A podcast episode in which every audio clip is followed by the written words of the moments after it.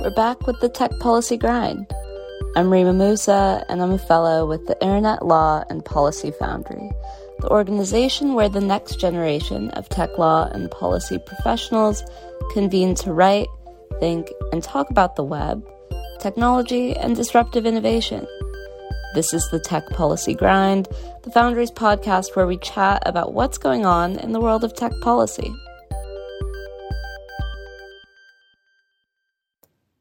Just a few weeks ago, we released an episode on this show covering internet and tech policy conferences around North America.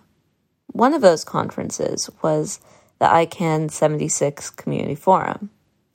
ICANN, or the Internet Corporation for Assigned Names and Numbers, is one of the leading internet governance organizations worldwide, which coordinates the technical functions of unique identifiers on the internet.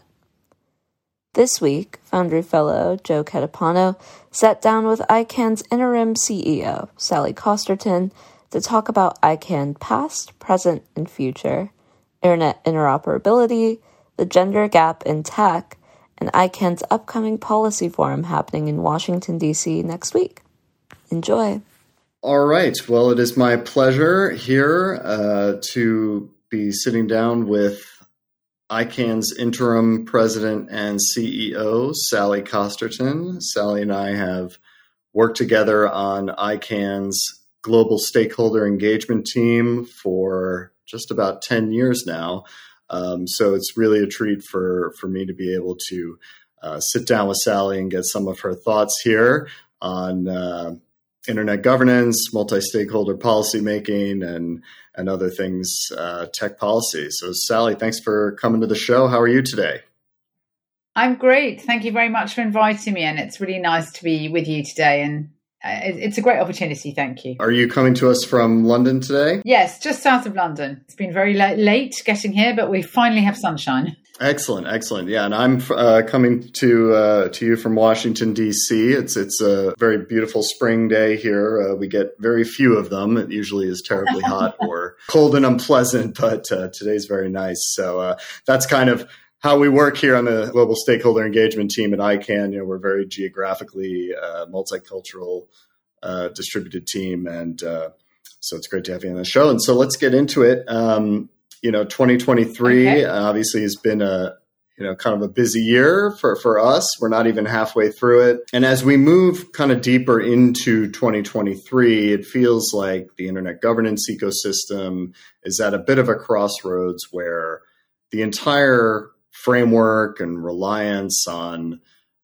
multi stakeholder models and voluntary standards bodies is being challenged a bit. So I was, I'd like to get your thoughts on that and kind of where you think we're at right now. Thank you, Joe. Yeah, it, it's it's a key time. I, I would agree with that, and I think um, the question of how to take care of the internet has probably never been more uh, talked about more broadly than than than it is right now. For the internet to be truly interoperable, it must be open to anyone, anywhere, at any time. And in order to do that, it has to be stable, secure, and unified. And ICANN has now been taking its role in delivering that for, for 25 years. And uh, during that time, the internet has continued to work reliably, even as it has seen significant growth in users and traffic. And of course, today it's a critical global resource. Um, and we have ever more focus on us and other bodies like us to continue to be able to, to sustain it, but also to, to act in the global public interest. Not everybody wants to do things the way we do with our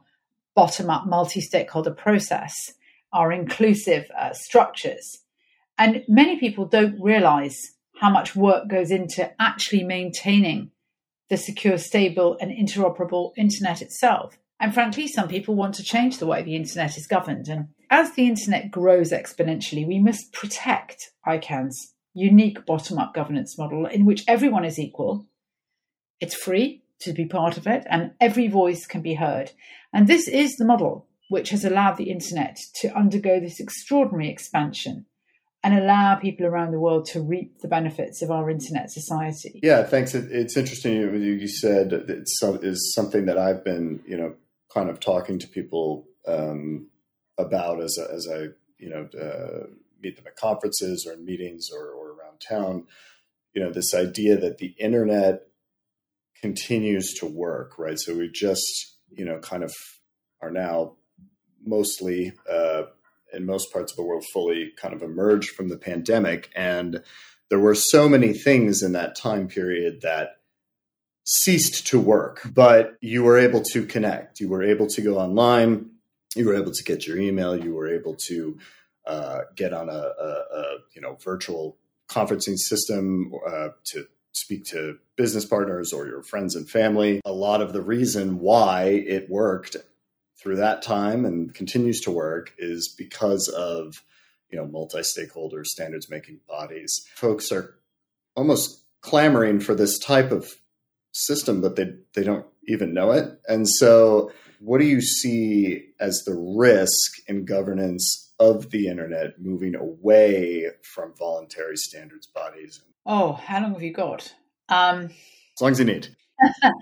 what we know is that what we have today is the product of those of that bottom up multi-stakeholder public interest uh, structure that was put in place right at the beginning uh, and the very early days of the internet.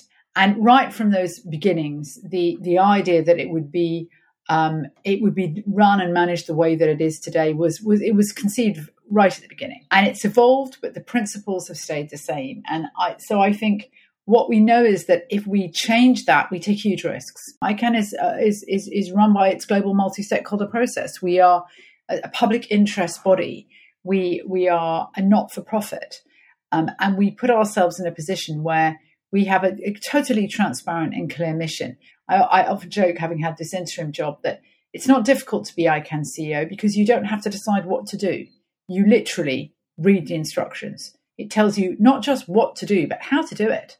And there are not many CEOs that are in that position. So it gives you a very singular focus uh, as, as to what to go and do and how to do it. The, the concept, of course, is that a single sustainable internet means that given proper authorization, anything is accessible from anywhere. And as you rightly said, Joe, in the last three or four years during the pandemic, it never occurred to us that it wouldn't be. And I look back now and I think, would we have discovered a vaccine for COVID if we hadn't been able to access the internet? I don't know that we would. I genuinely don't.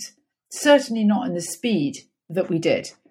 And my goodness, we needed to move fast. But it was an extraordinary moment where we kind of teetered on the edge, but we had this extraordinary ability to trust in the belief that we would be able to get online and work together and do what we needed to get done. And of course, we did that at ICANN as well, as you know. And a single internet protocol is a critical part of, of that ability. Now, as you say, a lot of people don't realize that because a lot of people, when they look at the internet, what they're really thinking about is applications. And that is on top of the internet infrastructure, the bit that we look after at ICANN, the infrastructure of the internet, not the applications, not the content. But a lot of people think that the internet is is the content and the applications. But any any protocol change will increase the need for gateways to bridge between the, the, the, networks. The internet is not a network; it's a network of networks. Again, people don't often don't realize that it's a it's a complex structure. And every time you do that and you increase complexities, you make the internet less resilient, less secure, and less stable. And we bring people together at ICANN in a in a open consensus-based model. We make it a very trusted place. In my career, I've certainly never worked anywhere where pretty much everything everybody says and does is public. And that holds us very accountable. And our community, of course, is made up of stakeholders from all countries, cultures, backgrounds, and no one group or government can control ICANN and can exercise undue power over the process. So I I think that what we have to do is dig deeper and show the world how it does what it does, how it delivers that sustainable internet, and how much we should embrace that and move forward um, to to tackle these bigger challenges as the internet users around the world become increasingly diverse. Yeah, I, I agree with that, and and um, a multi-stakeholder model pushes back by doing the work, right? By by by actually doing it. But I'd like to you know just dig in a little bit to that. If you could comment a little, maybe more specifically, on how the community, the ICANN organization, and and, and others are are kind of uh, responding to this uh, call to move away from the multi-stakeholder model? Yeah, I, of course, I think it, it, it, depends on one. We call it ICANN. We have use this term, the community, and it's it's it's a rather an inside the beltway kind of expression. What we mean is the thousands of usually volunteers who come together, often in their free time, because they have a passion to serve ICANN's mission and they want to do their part wherever they live. Um, and, and a lot of the work that the staff do, where you and I work, is to facilitate that work to happen, as you say particularly the, the, the process of making policy um, for the domain name system. And how is it? Well, if you talk to the governments, for example, yesterday I was in London and I had a meeting with the UK government. And as, this, as, as you say, our team meets with governments all over the world all the time. And what you realize is that governments want to understand who does what. Who do I talk to about spam? Do you guys fix spam? No, well, the UK don't ask us that. But, you know, governments will often say, we need somebody to fix spam. And can you do that? And if you can't, how do I fix it? So I think one of the eh, sort of complicated struggles for the internet community and for the ICANN community is to, is to maintain steady educational dialogue with governments and regulators to help them to understand how the internet actually works, to avoid unintended consequences of you know badly drafted legislation and regulation that may actually risk the security and stability of the internet, and, and that is a huge issue. So that's one way that, that everybody is responding is to lean into the discussions around domain name abuse, around how do we reduce it? What is domain name abuse? What is what is abuse of, and having a, a domain name abuse, uh, sort of five key areas around domain name abuse that we we agree to focus on in ICANN that would include things like botnets and phishing, so that we don't spread ourselves too thinly. We have a focused outreach and engagement both inside the ICANN community to our own government groups like our government advisory committee, but also all over the world through through different countries into into nation states to talk to national governments about their digital strategies and how do we fit in and how can we support them. We provide huge quantities of training and capacity development to help uh, all sorts of different organizations all over the world boost their domain name security. Um, some of that's very hands on, some of it's online learning, um, we do a great deal of outreach to newcomers into academia, to people who are students of all sorts of things, uh, including things like law, like Foundry, if you like, to to help to bring new voices into into the ICANN community who are who know and understand ICANN and begin from a stronger position and they, they are advocates from the for and understand the power and importance of this process, you know, even before they join us. So I think what the community is doing is listening and understanding that there is an there is a real almost existential risk to the security of the internet if it, if we do not act and engage in active dialogue all over the world with different stakeholders to help people to understand how to protect what they have as you say it really is you know a team effort and by team i mean not only internally to the organization but but the organization and the community uh, you know, kind of working together.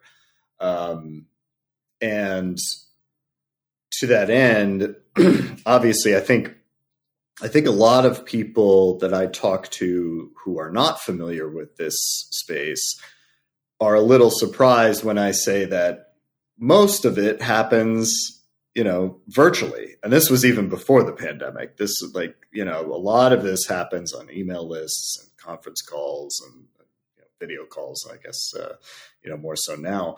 Um, however, uh, at ICANN, three times a year, the community and members of the organization and others do gather in person uh, to do the work. And uh, this podcast uh, is scheduled to to go live shortly before ICANN's 77th public meeting, uh, which will uh, coincidentally enough, be uh, located here in Washington, D.C., where I am for the first time.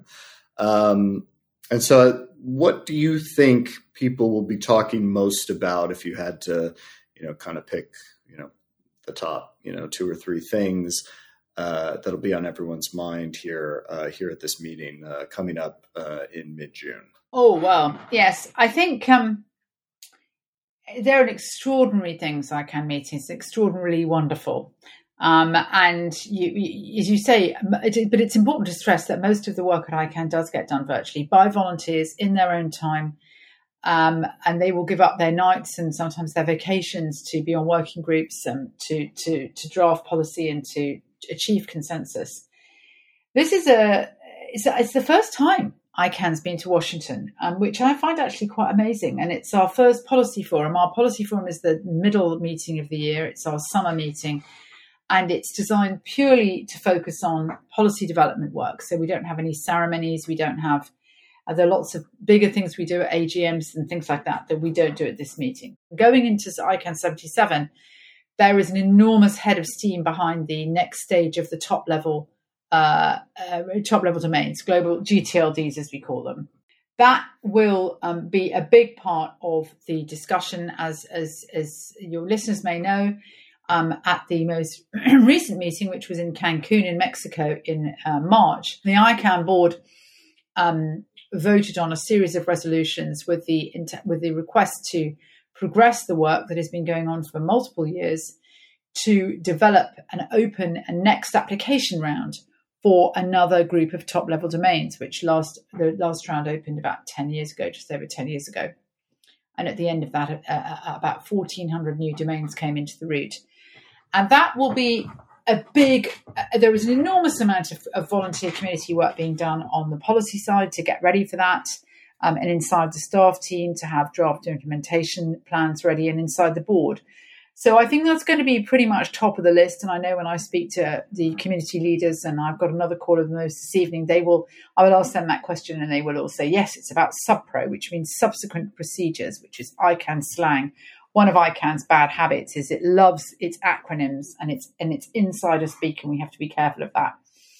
Um, it's our first policy forum in North America, as I said, um, and the community group set the agenda. Uh, and as well as the, the next round, um, we will also be having technical sessions on domain name abuse, which I talked about earlier on, DNS abuse mitigation.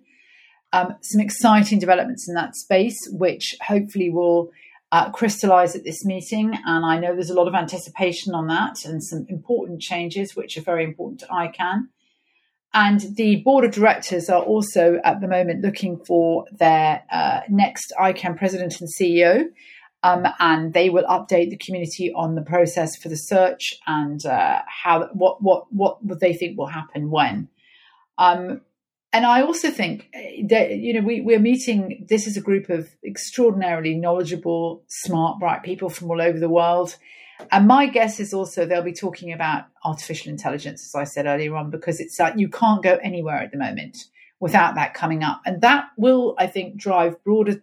People are talking about the risk, the fear of bad regulation, things that might threaten ICANN's ability to to deliver its mission.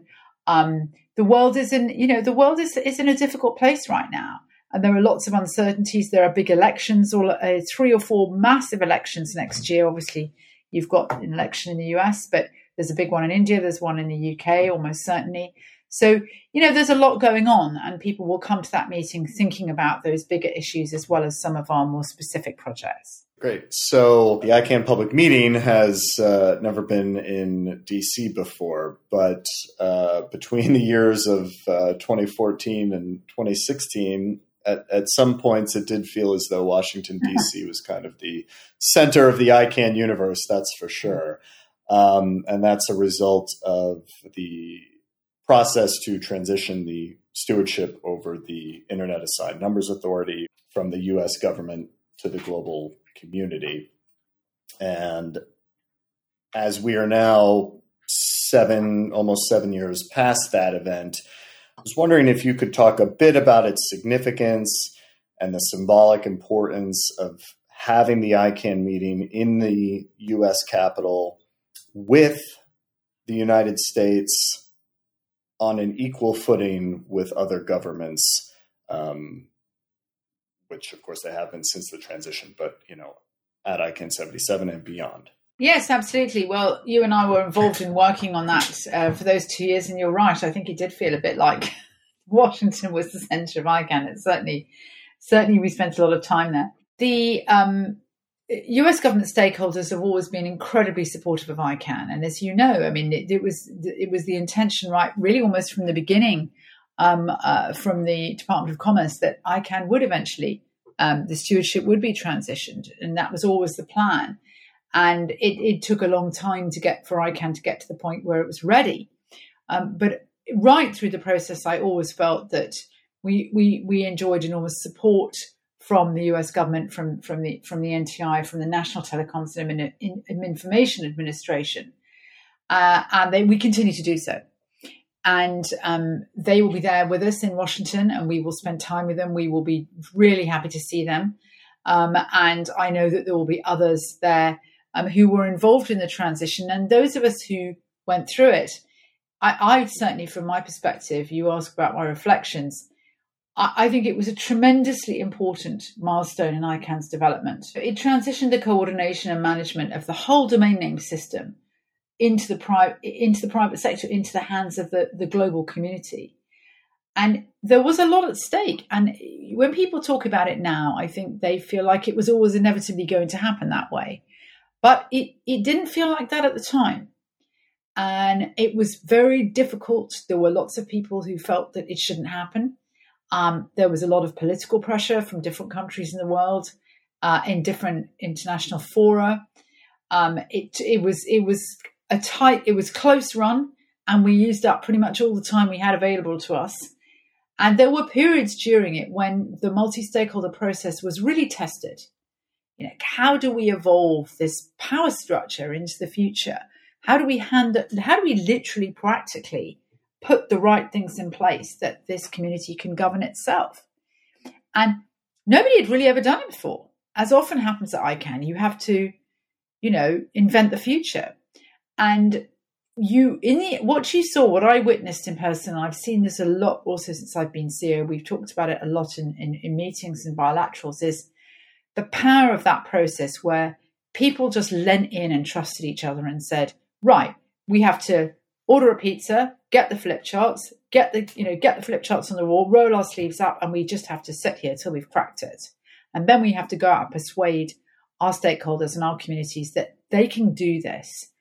And I've seen that, that happening, that, that, that sentiment of we can do this.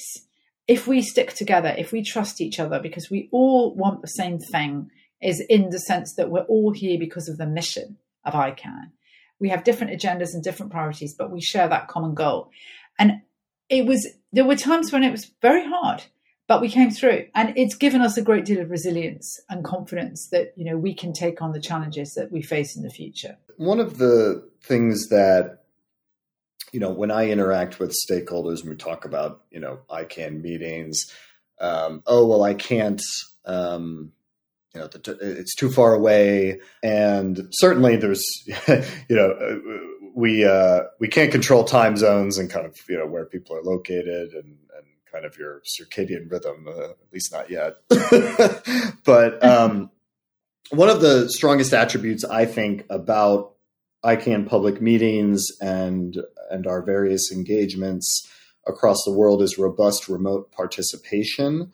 Um, this was something I was very impressed with even before the pandemic when I first came to ICANN because it, it wasn't really a part of kind of some of the conferences I had run before or been a part of before I came to ICANN. Um, and then during the pandemic, it really the remote participation component got really energized. Um, so I was wondering, as you know, so so if, if folks may not know, right? So you're currently the the interim president and CEO of ICANN, but but you are also the head of the global stakeholder engagement team, which uh, encompasses uh, uh, our meetings, um, yeah. running our meetings as well. Um, so I was wondering if you could talk a little bit about how ICANN navigated the virtual only environment and not having that in person component, and then now transitioning back to public meetings with an in person component. Maybe if you could you could speak to those things a little bit. Yeah, thank you, Joe. So I'm I'm very proud of it. I think it's been an extraordinary um, journey and one that we we've come out of really well. And as you say, ICANN's always been committed to remote participation. But I think there was a always a slight sense of what they call FOMO, you know, fear of missing out. That if you weren't in the room, somehow you weren't quite the same, you weren't equal. And of course, what happened during COVID was that suddenly everybody was equal because nobody was in the room. So it was a great leveler in that regard.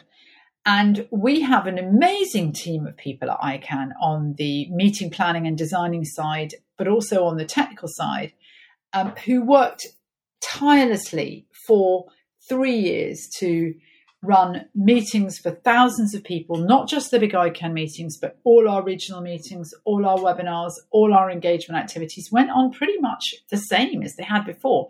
Obviously, not everything, but we kept up a very strong cadence. And we were having virtual meetings with 2,000 people turning up, often more.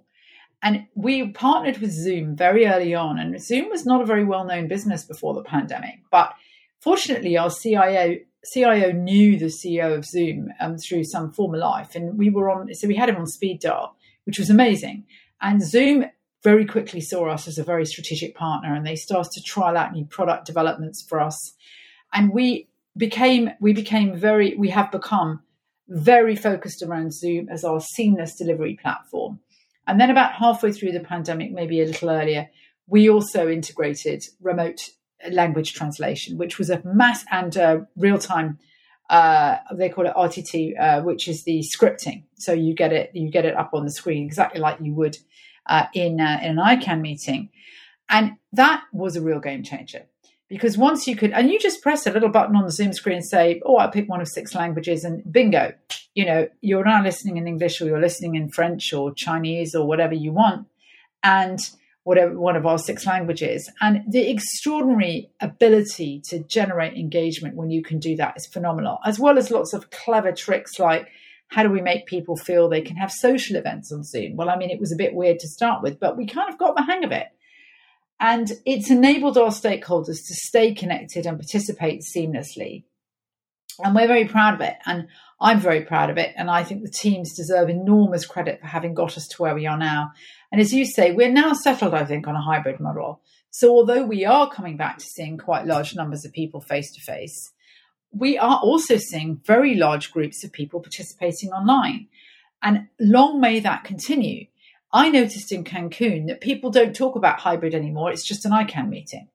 And lots of people were, were contributing remotely and sharing sessions and running working groups. And they were nobody better than I The, often the sound quality was actually better coming out of the, the AV system than it was the guy sitting across the room. And there was no sense I felt in Cancun that there, there was a difference. We were just all there together and that I thought was amazing, you know, because that's a very sustainable platform. And the other thing it's done is it's given us a much better ability to reach people who can't travel and might otherwise have felt excluded, either because they can't get a visa or they can't afford the airfare or because they can't take the time off work or, or one of many reasons. And we've seen a significant increase in participation from parts of the world where those that contribution at ICANN meetings has been challenged because they're using a remote platform. We're using our, our Zoom platforms and I I hope that we keep that. I would finish by saying I and you've heard me say this before, Joe, but I, think before the pandemic, I would refer to the uh, the face to face meeting as the cake and the remote participation as the icing. And now I'd like us to reverse that. I'd like us to maintain the level of remote participation we had during the pandemic and add on the face to face participation so that we we can scale so much better if we do that and we can really be more inclusive and incorporate and hear more people's voices. And, you know, long may that continue. We'll be right back. The Internet Law and Policy Foundry is hosting our annual trivia night on June 12, 2023, in Washington, D.C., from 6 to 10 p.m. Make sure to check out the show notes for the registration link and join us for the hottest tech policy social of the summer. I'll be there, and so will a ton of other fellows. Come meet us, say hi, and take part in some trivia. We'd love to see you. Let's now, uh, you know, step away from from kind of the day to day here and and talk careers a little bit. Um, so the Foundry is a collection of early to mid career professionals, mostly in tech law and tech policy. Um, and we this uh, you know our class, uh, my class is uh, is is geographically dispersed uh, almost as much as the stakeholder engagement team is. So we've got folks uh, from Australia, Europe, U.S., Canada, um, et cetera, et cetera. Um, so, can you share more about your kind of the arc of your career and maybe what brought you to the world of uh, tech, uh, ICANN? Because um, everybody certainly has has a different different pathway to this uh, to this universe. yes. Um, well, I think honestly, if I'm being truly honest, my career was, in some parts at least, a series of accidents. I suspect quite a lot of people, if they were being honest, would say that. I um, had an arts degree and I wanted to be a journalist, um, but it wasn't very easy to get a, a, job as a journalist. And my mother, who was a very wise woman, sadly no longer with us, had said, You must learn how to type and do shorthand just in case, you know, so you can always keep a roof over your head. And as a result of that, I got a job as a temporary secretary in a public relations firm. And I loved it.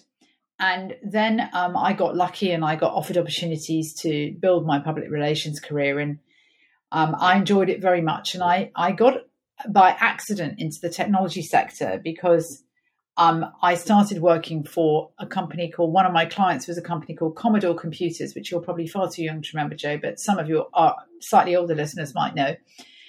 And they were a PC firm and a game. They had a very famous uh, consumer games console called the Amiga.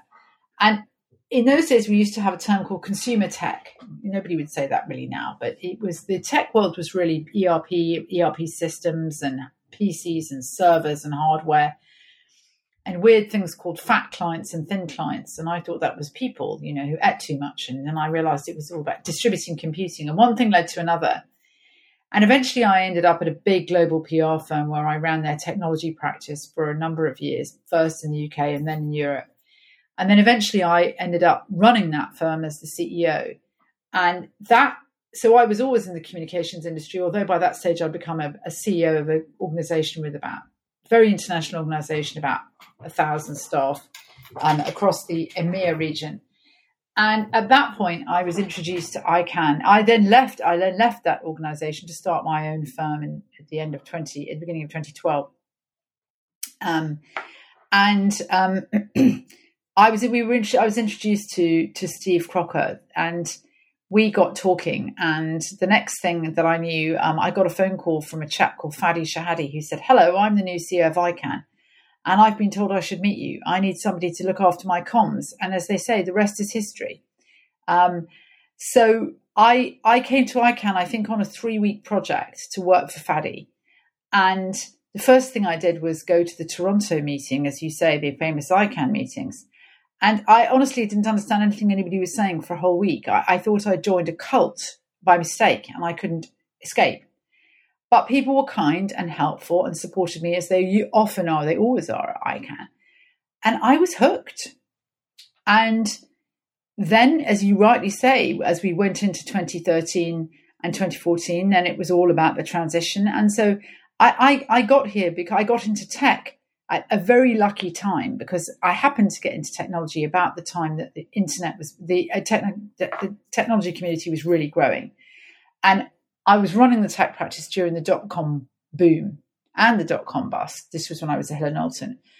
And then I got involved in the mobile world, big client in the mobile phone world. We worked for Motorola and the, the, the, the GSMA, who we now have a strategic partner with partnership with at ICANN.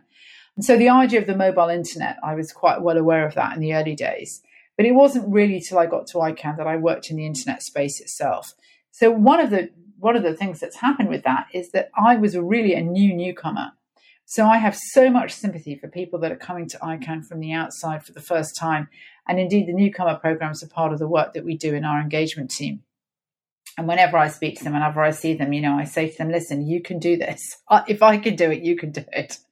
So, um, yeah, I didn't think I was going to be here for 10 years, but it's changed so much. And every, it, it, you, you know, the internet has become so instrumental in that time that you know, we are just so lucky to be in this organization, this community where we're really at the leading edge of so many things that matter to the world.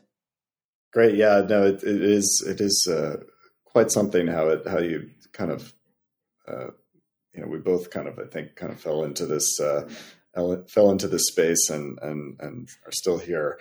Um, so we we do know that that it's uh, a very male centric uh, industry for sure. Um, you're the first woman to hold the position of president and CEO of the ICANN organization. Um, so I was wondering if you could talk a little bit about what that means, not only for you personally, professionally, uh, but also for women in the tech workforce. Maybe talk about some of the challenges you've had to overcome. Uh, I think that would be that would be great. Thank you. Yes, uh, it, it is surprising to me that there's never been a female CEO before, but I, I suppose you know that there are. You know, the reality is there still are not that many women CEOs generally in Fortune 500 companies and FTSE 100 companies. Um, the society still has a long way to go. There are far more women on boards now than there were when I was first a CEO um, and first on a board, which is great. But there's still a big gap between the amount of women on board, the amount of women who are CEOs and the amount of men who are CEOs. It's a tiny proportion. Um, so good for good for ICANN. I think we should say that. And of course, we currently also have a female board chair, Tripti Sinha, who was elected last year. And so we're in this very unusual situation where we have two women um, uh, who are uh, in the most senior positions in the organisation. And of course, you mentioned Doreen earlier on at the ITU. So um, I'm hoping she might be able to join us for one of our meetings later in the year, and we might be able to do a panel on this. I think it's a huge opportunity, and there are lots of very talented women and, and uh, leaders and contributors inside the ICANN community and, and the internet community more broadly. And they have a huge amount to offer. I am very passionate about making sure that we our remote participation, for example, is an excellent way to bring more women into the processes because they, they don't have to leave children behind. They can stay at home. And having been a working mother myself, I mean, I still am a working mother, but my children have left home now. I, I'm very familiar with the reality of juggling a career and children. And this, of course, is famously one of the reasons why women have often stayed out of the top jobs. But I think we are getting, as a society, we are changing slowly um, some I think I, I know that you know the idea my male colleagues I can are fabulous parents and dads and totally pull their weight. So I think you know there's much more opportunity um, to overcome the gender gap in technology and that and we need to hear women's voices. We do things differently. One of the things that I know from my whole career is that and I'm generalizing to make a point women are typically brilliant project managers because they're great multitaskers I always used to say, you want a great working, if you want a really good project manager to get things done quickly, hire a working mother because they are so organized and efficient. And in ICANN, we have lots of parents, men and women. Um, and we, uh, but that attitude that women often have where they get together and say, okay, what needs to be done? Who's going to do what? And they just quickly get to work and very practical and get on with things is so important in helping to support our community get their work, getting their work done, and manage the the enormous amounts of challenges that that that we that we have in front of us. Many women participate in ICANN either as staff or on the board or part of our multi-stakeholder community, and there are many many opportunities for those women to take a seat at the table and to to come to. We see many coming through the newcomer programs, many going up to leadership roles. We do a lot of training and development. Much of it is remote in order to facilitate as many women as possible. And I also have a my, my, daughter is an engineer. She she is a power engineer, electrical engineer, and she works in uh, on the underground trains in Transport for London in the UK. And she's another woman working in a man's world, and we often talk about this together. It's like you know what what are we learning and how can we help? And I wrote I've written a blog called Breaking the Glass Ceiling um, which I haven't written recently, but um, I wrote for, for, for about five years. And it was all about this. It was about helping women to take practical steps to how do you how do you learn from each other and how do you have a better balanced life. And I also, I mean, it goes. It, it is true to say that we need more role models. So I do feel very responsible, and I and I know Tripti does that at this time in the internet community and in ICANN, having two such senior women and so many other successful women who are leading our community groups, the more we do to show other women that they can do this too and that we want them to be part of that and to reach out to them and to help them the better so i think it's a it's a fabulous opportunity for us at the moment yes uh, certainly at the foundry we have uh, many talented uh, up and coming female leaders that uh, I think the title of CEO is is probably in their future. Um, so as we bring this to a close, um, I always like to ask uh, my guests on this pod what advice you would give to an early or mid career professional uh, in this space. I think my well the advice i give to people coming into icann i can definitely say that because i we, we talk to newcomers a lot people that join in the staff and i always say the same thing to them is is like try not to be overwhelmed so kind of throw yourself in but don't allow it to overwhelm you because there is there is so much in this space that it can just feel too much and you can't say well what do i so i think about your priorities from a career development point of view what do you really love doing? What makes you happy? What makes your heart sing? And that's one thing. And what, therefore, what do you, you know, how do you want to do more of that? Second thing is, you know, what topics do you really motivate you? Which isn't quite the same thing. So you might be somebody, for example, who loves building relationships and who's really interested in, um, uh, you know, the business of the domain name industry um, which is a completely different part. Somebody else might be really interested in, a really good at data analytics, and be really interested in how do we improve, our, you know, DNS abuse. So there are so many different, both I would say, of skill and theme, if you like, and then go to the place where those things are happening, and and take part and build relationships with the people that are doing that work and join in, but don't do too much think before you, I mean, you might just go and look at lots of things and see what takes your fancy. But I'm a great believer that certainly when you're at the early to mid career stage, think about what really motivates you as a person because it's like doing exercise or something like that. You, you need to do something that you that really you love and that you care about and that fits with your personal values. Because if you do you will have resilience and staying power. And and you will be you and, the, and it's like anything. We're all like things we're good at. So the sooner you get into something and you feel that you develop a capability and a confidence, the more you will grow and the more you will support others around you um, and, and help them to grow. And for the vast majority of people in this space, that is really why we're here. We're here because it's about the public interest. It's about the global mission of, of, of the internet, supporting the internet and keeping it the way that it is and helping it to grow and bring new people in. And we want to find our place in that. And we're all different. I mean, you know, for me personally, I love to work with other people to solve complicated problems. So I get a lot of opportunity to do that at icann. and so that's why I stay. Because there's always new complex problems and there's always lots of interesting people who want to come together. And anything that I can do to support them and help them to get to those answers and implement those solutions get, makes me very happy. So I think finding that combination of the subject and, and your personal, what really makes you happy and as, as an individual, and then really focusing on where those things are happening and get involved. That would be my piece of advice. Thank you so much. And and uh, with that, we'll bring it to a close. So, uh, Sally Costerton, interim president and CEO of icann, thank you so much for for taking the time out. And I'm I'm looking forward to uh, to seeing you and and everyone else uh, in DC here in in a couple of weeks. Thank you, Joe. I'm very much looking forward to it. And keep that spring weather. Don't let it get too hot. Thanks for tuning into this episode of the Tech Policy Grind. If you enjoyed the show, get in touch with us at Foundry Podcasts with an S at ilpfoundry.us or leave us a review wherever you're tuning in.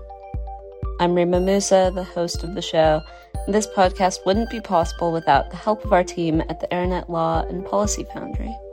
Thank you to Evan Enzer for editing this episode, Lama Mohammed, our social coordinator, Alison McReynolds, our accessibility coordinator, and Tim Lordan at the Internet Education Foundation. See you next time.